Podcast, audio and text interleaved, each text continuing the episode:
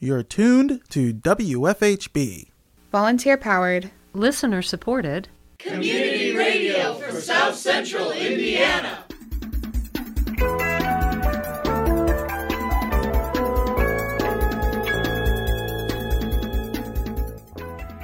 Good afternoon. Reporting remotely for WFHB, this is Benedict Jones. And I'm Noel Herhusky Schneider. This is the WFHB local news for Thursday, September 7th, 2021. Later in the program, the City of Bloomington will host the Black History 101 Mobile Museum from 9 a.m. to noon on September 11th at City Hall. We spoke with James Sanders, chair of the City of Bloomington Dr. Martin Luther King Jr. Commission. More coming up in today's feature report. Also, coming up in the next half hour, President of IU Health, Brian Shockney, says that the hospital system has postponed non urgent surgeries due to the rising numbers of patients with COVID 19. More in the top half of tonight's program. But first, your daily headlines.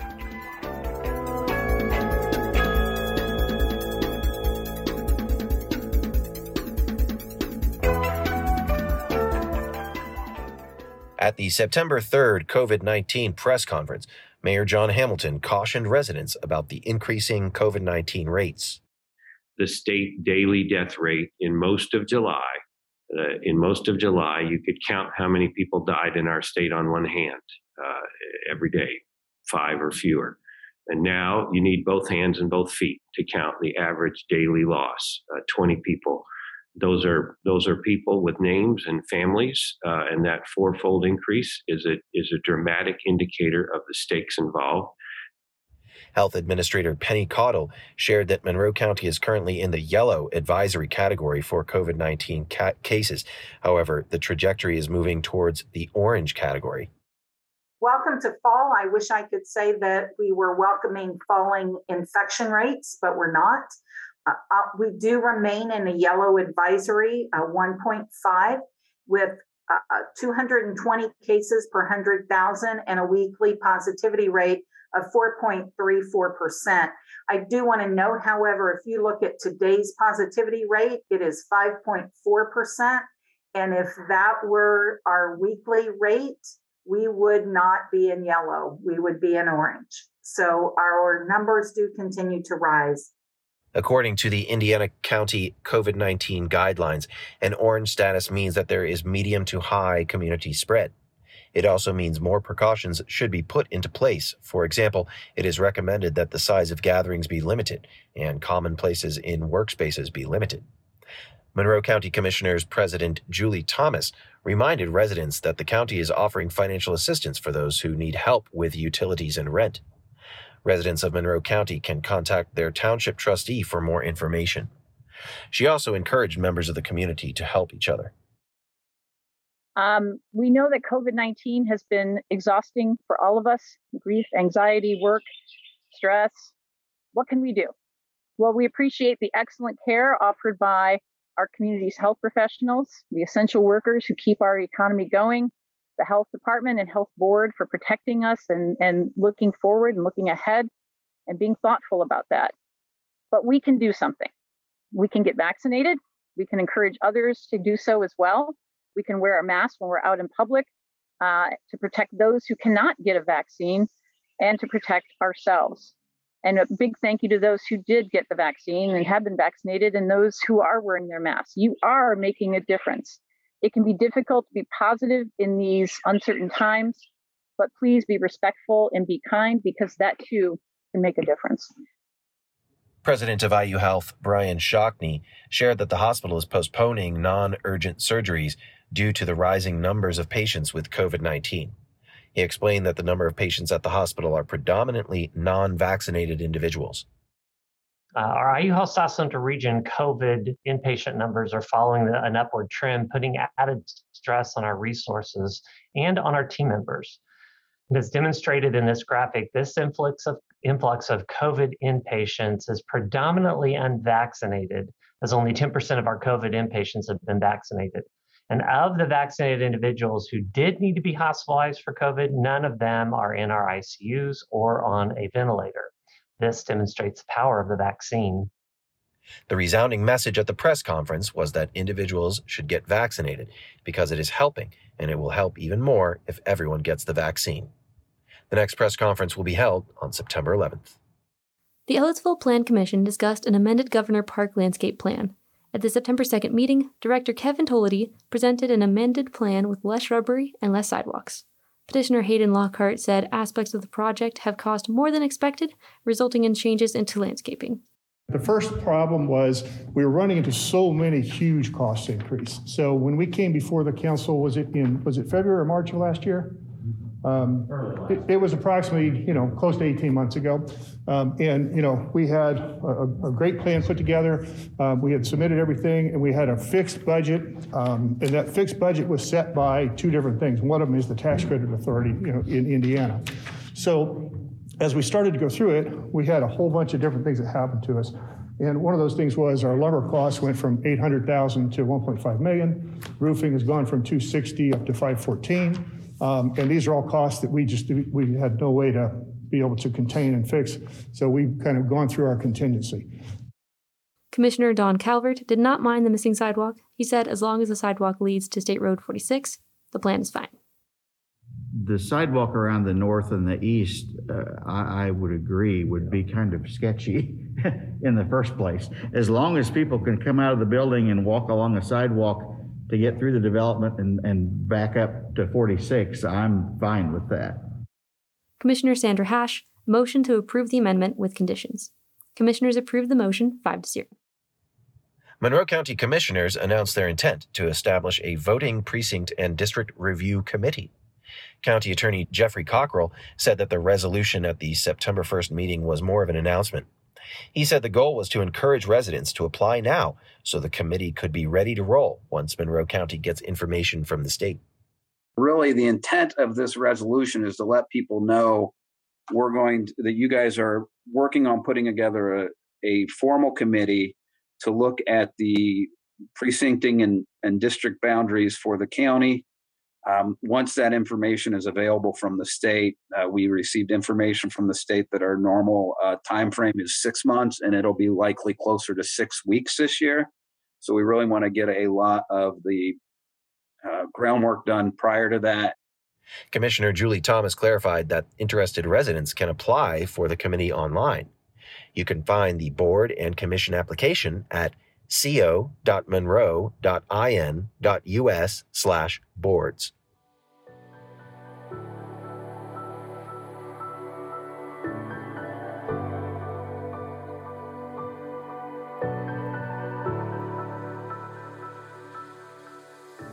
Up next, we present some recent prison related news and announcements from the producers of KiteLine, our public affairs program devoted to prison issues around the Midwest and beyond. KiteLine airs each Friday at 5:30 p.m. on the WFHB Community Radio. It's also available online at wfhb.org or wherever you listen to podcasts.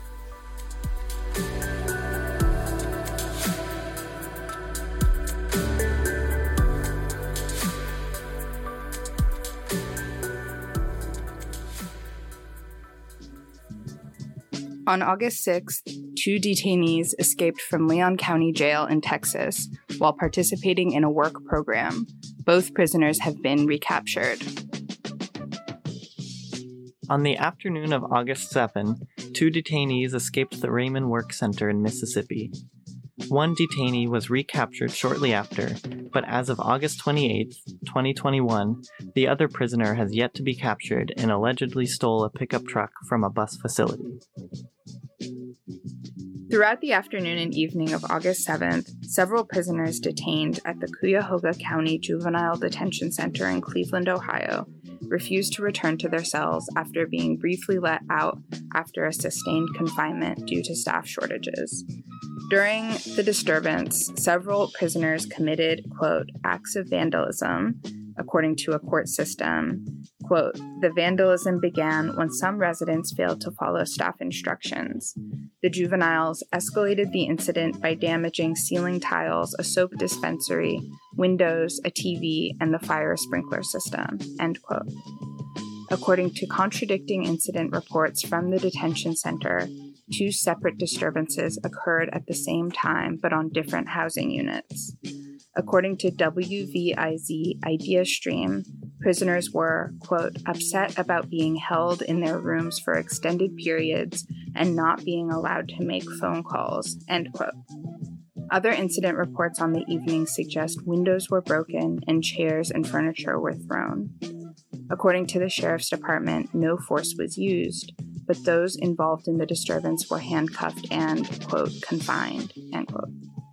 According to Cleveland.com, quote, Cuyahoga County spokeswoman Mary Louise Madigan said the three hour riot caused an estimated $20,000 in damages, not including the cost of cleaning or replacing the carpet, end quote. On August 10, an uprising occurred at the Lynchburg Adult Detention Center in Lynchburg, Virginia. According to WFXR Fox News, at around 6 p.m. that evening, 66 prisoners detained in the maximum security housing units barricaded themselves in the unit and took over for over 14 hours. Lynchburg Police Chief Ryan Zuidema said the disturbance ended at around 8 a.m. the next morning and that no force was used and no injuries were reported. There was property damage, such as destruction of camera systems and cell windows, but the extent of the damage wasn't reported. WFXR Fox News interviewed former guards, saying that the reason for the revolt could be due to outdated systems and lack of maintenance, such as mold, in the facility as well as staff shortages that have led to prolonged lockdowns. Vishon Fuller, who is detained at the jail, said, quote, We haven't been outside in like two weeks. There are 14 cells that don't work properly with the toilets, and in the other cells, most of the water doesn't work in the room. End quote. On August 11th, a disturbance occurred at Presidio County Jail in Marfa, Texas. According to CBS 7 News, several detainees refused to comply with officers and covered their windows. The U.S. Marshals were called in to, quote, de escalate, end quote, and no further information has been provided about the cause of the event or how the U.S. Marshals responded. On Friday, August 20th, several disturbances occurred at Philadelphia Industrial Correctional Center in Pennsylvania according to a Philadelphia Inquirer article about a protest on August 25th organized by former and current guards of the Philadelphia Department of Prisons about unsafe working conditions. David Robinson, the president of the union representing correctional officers, mentioned a quote riot end quote at the facility on the 20th. According to Robinson, several prisoners, quote, reached, end quote, their cells, and after a few hundred other prisoners became involved, he said, quote, several similar disturbances occurred in the jail over the weekend, end quote. The Inquirer also reported on internal documents that said a guard was attacked in one jail and a fire was set in another, but the details of these events and the specific facilities that the events were located in were not disclosed. In an Instagram video circulated on August 20th that is allegedly of a prisoner inside the facility during the disturbances, in which he discusses the poor conditions of the jail since the beginning of the pandemic. On the early evening of Sunday, August 22nd, a disturbance occurred at Aiken County Detention Center in Aiken, South Carolina. According to ABC News Channel 6, the disturbance occurred when one detainee couldn't comply with orders, and then, in a statement by the Aiken County Sheriff's Office, quote, the entire pod became one big disturbance, end quote. About 50 prisoners were involved. The cause of the disturbance is unknown, and no injuries have been reported. A maximum security unit at the Hudson County Correctional Facility in New Jersey went on a 72 hour quarantine lockdown on Monday, August 23rd, after seven detainees had COVID 19 symptoms. According to some sources in the Jersey Journal, several detainees began refusing food and medicine on Monday, though the county spokesperson for the facility did not confirm this. The Jersey Journal reported that by Thursday, the 26th, the lockdown was ongoing and in person visits were canceled, and that the COVID 19 tests had yet to come back, in which detainees then tried to block guards from coming on the unit by pouring soap and water on the floors and trying to close the doors with bed sheets. Pepper spray was deployed. The county spokesperson said that no injuries were reported and that the unit remained on lockdown.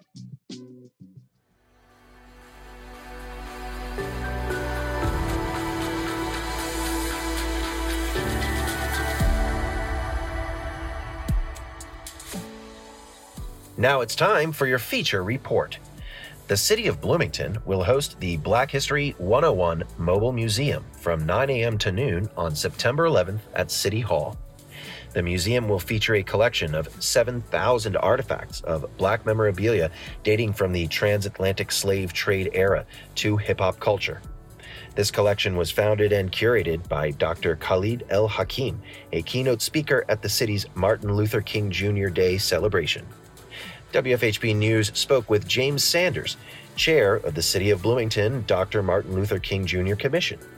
Sanders describes the exhibit as jarring, but he still believes it is important for our community to acknowledge this difficult history. We turn to WFHB's Cade Young and Noel Herhusky Schneider for that interview.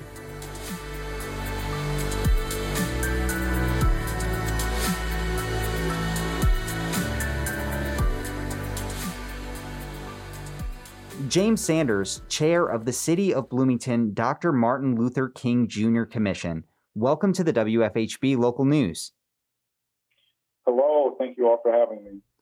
So, so first off, the City of Bloomington will host the Black History 101 Mobile Museum on September 11th from 9 a.m. to noon at City Hall. To kick things off, would you just walk me through what is the Black History 101 Mobile Museum? Well, Black History 101 Mobile Museum is just a, it's a collection of over 7,000 original artifacts, uh, Black memorabilia dating from the transatlantic slave trade era to hip hop culture. The Mobile Museum, again, as you mentioned, was founded by Dr. Khalid El Hakim. He was a keynote speaker at the city's Martin Luther King Day celebration last year. So, would you touch on the collection of artifacts of Black memorabilia, again, as you mentioned, dating from the transatlantic slave trade era to hip hop culture that Dr. El Hakim has amassed. Would you touch on some of those items? After all, his collection spans over 7,000 artifacts. So would you, you know, give us some examples of, of things that folks might expect if they go and visit the museum? The artifacts that you will really see are artifacts from uh, very polarizing artifacts, rather mm-hmm. from older times where we, uh, our country was not in a state of, I would say, uh, uh, respecting other cultures, respecting other races. Uh, there's some very, I would I say, polarizing uh, artifacts there. You find things from the Ku Klux Klan. Uh, he has some hoods. He has things like ashtrays with just different slogans and racial epithets that were not um, that we definitely do not use today, and just things that that that make people think about how our country started and, and how much farther we have to go. I think because of course you know you would never see any any of these things out on display in people's homes or businesses, but these are very real artifacts that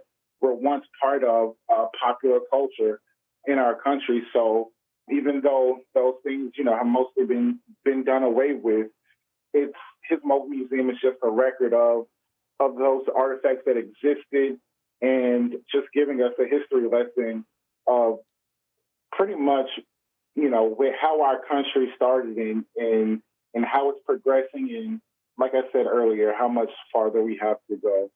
Mm-hmm. Yeah, I was looking at some pictures from the Mobile Museum's website, and I was a completely flabbergasted that some of those yeah pieces you get you called it evidence, uh, which I really liked um, because I've heard about them and it's one incredibly different thing to see them and be like this is real. Exactly, it's it's very jarring because you saw some of those items and you could you could probably say to yourself a thousand times like mm-hmm. how was this ever allowed to be created mm-hmm. you know and then furthermore how could people even take joy in artifacts such as these. And so when I first saw it, I was, you know, just blown away because you just see what was okay, you know, back then, you know, what was what was condoned and and then you get to see how how much we still are kind of in those mindsets. And I say us as a as a nation because we realize, you know, racism and civil rights issues still exist to this day, and a lot of them stem from those times where these when these artifacts were created. So that's really mm-hmm. uh, interesting and heartbreaking at the same time. How are they selected, and how important is it to you guys that um, they represent reality? Well, they were the the artifacts were selected from Dr. El Hakim's many travels a, across the country and in the world. A lot of people call him to to donate these things, and it's crazy because even a, a couple of days ago, I received an email from someone I had never met with uh, an artifact that she has, and she's wondering if if it would be uh, any value added to the mobile museum. And so now it's like I've become a part of the process in which Dr. El Hakim uses to, you know, collect artifacts. So I imagine just situations like like those and things that he's probably tracked down himself, things that that you know we may not ever think to look for. I know he he goes to thrift shops, he goes to all types of settings, uh, maybe swap meets. I imagine just trying to seek whatever he can, wherever he can. And a lot of times, and I can't directly attest to this because I haven't spoken to him about it, but a lot of times he probably sees things that we wouldn't have ordinarily thought, you know, was racist unless it was like very polarizing. He looks at things with a different eye and he can say, oh, well, this is from such and such era and it was really meant for this or or that. And so I imagine that he has uh, many avenues in which he collects these artifacts. And I am glad that he does because if we don't document it, if, if it's not documented and displayed, a lot of times, you know, we forget, we get comfortable in our, in the way things are now, today.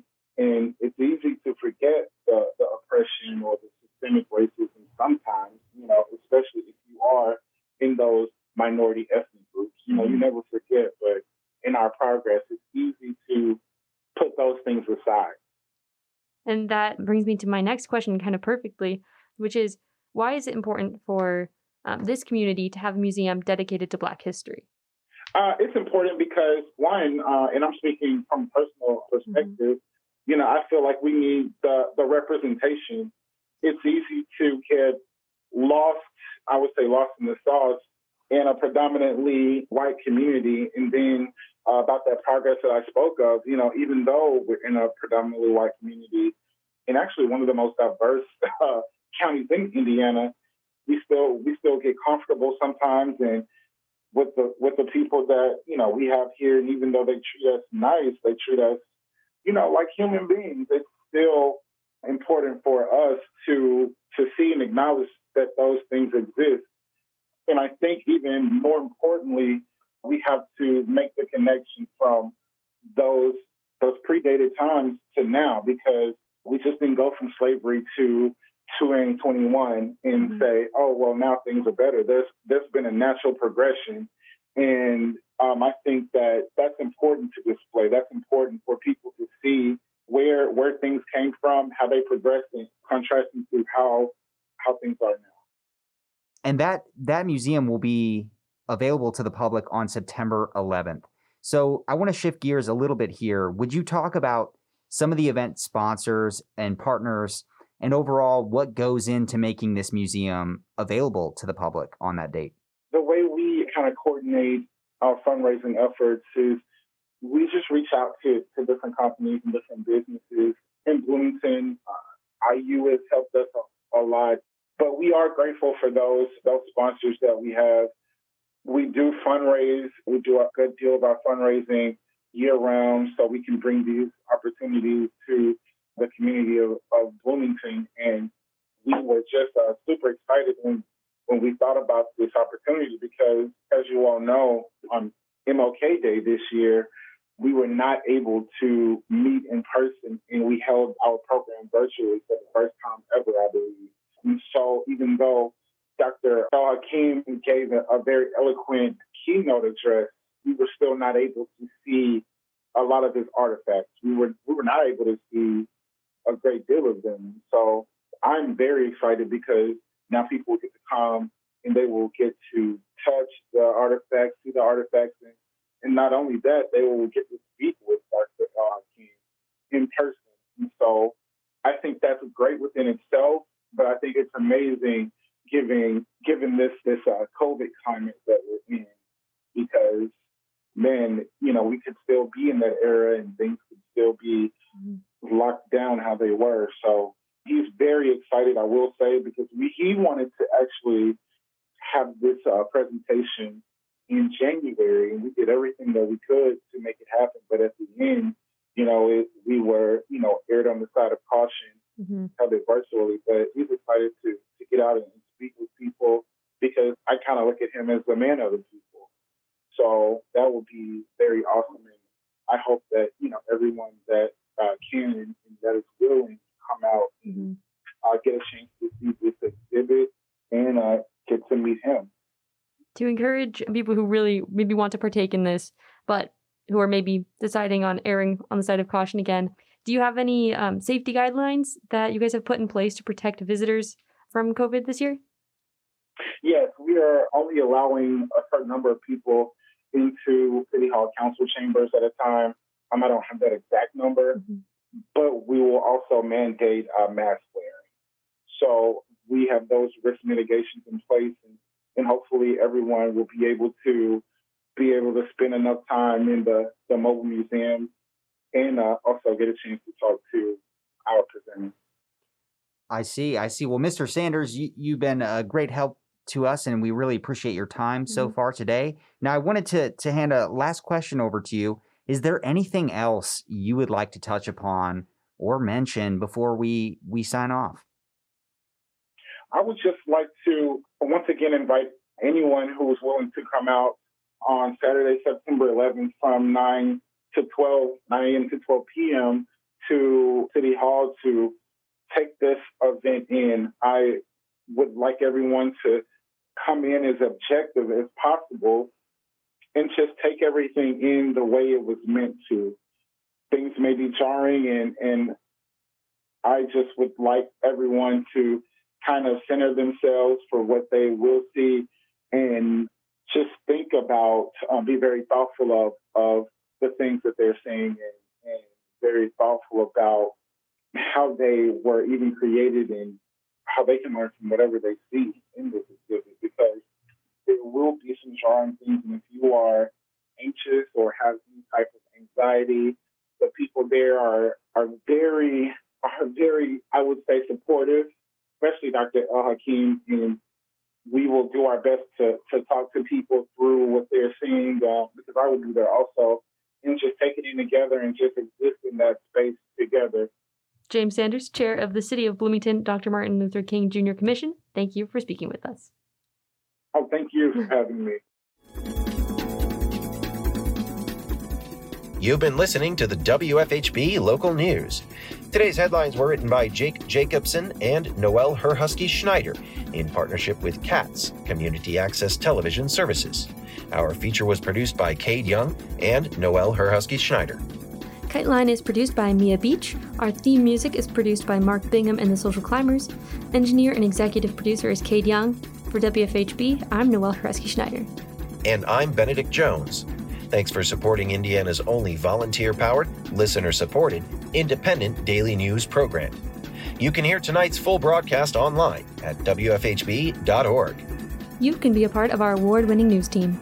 For more information about joining our volunteer team of citizen journalists, email news at WFHB.org. Stay tuned for Planetary Radio, a program dedicated to space exploration, coming up next on WFHB.